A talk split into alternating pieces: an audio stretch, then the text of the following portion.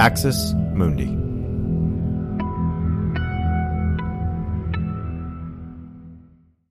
Okay, so we're here now talking with Ann Reilly. Uh, Reilly is a, uh, a local um, clergy uh, person. Uh, she is a associate pastor at Presbyterian New England Congregational Church, which is a mouthful, but I think I got it right. And uh, and that church is here in Saratoga Springs, uh, New York, just about a mile and a half or two miles from Skidmore. And uh, Reilly has an amazing sort of faith journey and um, life path, and it involves being an ex-evangelical. It involves now being uh, part of uh, a ministry team at a UCC um, church that's combined with a Presbyterian church. And so uh, we're really excited for our conversation. Thanks for joining us. Oh, thanks for having me. So let, first things first, just tell us about yourself and tell us about um, you grew up evangelical, but you're not now. And I, I kind of think your life and your faith and your identity are very different than maybe uh, they were when you were an evangelical. So how does that work? Right. So I grew up in the Christian Reformed Church. It's part of the Dutch Calvinist tradition. Grew up in Holland, Michigan. I have never ever been to public school. I have been uh, Christian educated from kindergarten through college. I went to Calvin College in Grand Rapids, Michigan, and it's hard to describe the culture I grew up in. It wasn't a question of whether or not if somebody went to church, I could safely assume that everybody did, which is a matter of where. And through my Christian education, I I got two things as a takeaway. One, just a world class education, and two, a deep, unshakable truth that God loved me, which not everybody gets. Um, so I I remember finding out my friend Ben was a Lutheran and really wondering if he was saved. Um, it was very a very insular theological community. I didn't have a whole lot of possibility models for how to be something other than the traditional good Christian woman. Uh, my implicitly or explicitly, my life goals were to get married, have kids, raise them in the church. I spent a lot of time either in Bible class, which I had on the on my schedule every year for 16 years, or you know going to church twice on Sundays and youth group on Wednesdays. The community I lived in, it was pretty common uh, among the teenagers to keep a Bible in our car. So if we got pulled over, we could throw it on the dashboard and say we were on our way to Bible study. Or to keep the Christian radio station on preset so you could like change it over to the Christian radio station.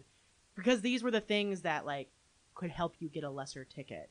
That was that was pretty pretty normal in Holland.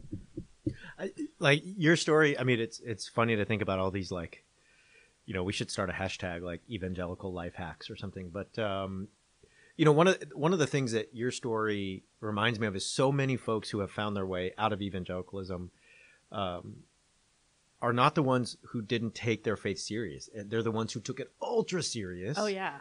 And then ended up sort of in one way or another thinking and living themselves sort of into a different place. And so how did that like happen? Right. So I knew that I was gay pretty early on, but I didn't really know what that meant. And the way that manifested in me was I just thought that I was being a girl wrong. I had lots of friends who could do their hair and makeup and who knew how to flirt and had boyfriends and wanted to be cheerleaders and I, I self-identified as a tomboy. Most of my friends were boys and there was a sense in which if you had an intimate friendship with someone of the opposite sex, they must be your significant other. And that those traditional gender roles really messed with me. And I just internalized this. Well, you're you're bad at being a girl, and you're going to be really lucky if some if some boy sometime finds you interesting and attractive. And I have this very clear memory of in college saying to one of my floor mates, I really think that God has in God's plan for me to be a wife and a mother, and believing every word that came out of my mouth. And so, I, at some point, when I realized like what it was wasn't that I was bad at being a girl or bad at flirting, that I just I I I, I was gay. Like that's not. I, I still knew that Jesus loved me, so I never I was never one of those kids that prayed to be straight It's a huge gift. I don't know how that happened, but I but somewhere I did have this unshakable feeling that nothing could separate me from the love of God.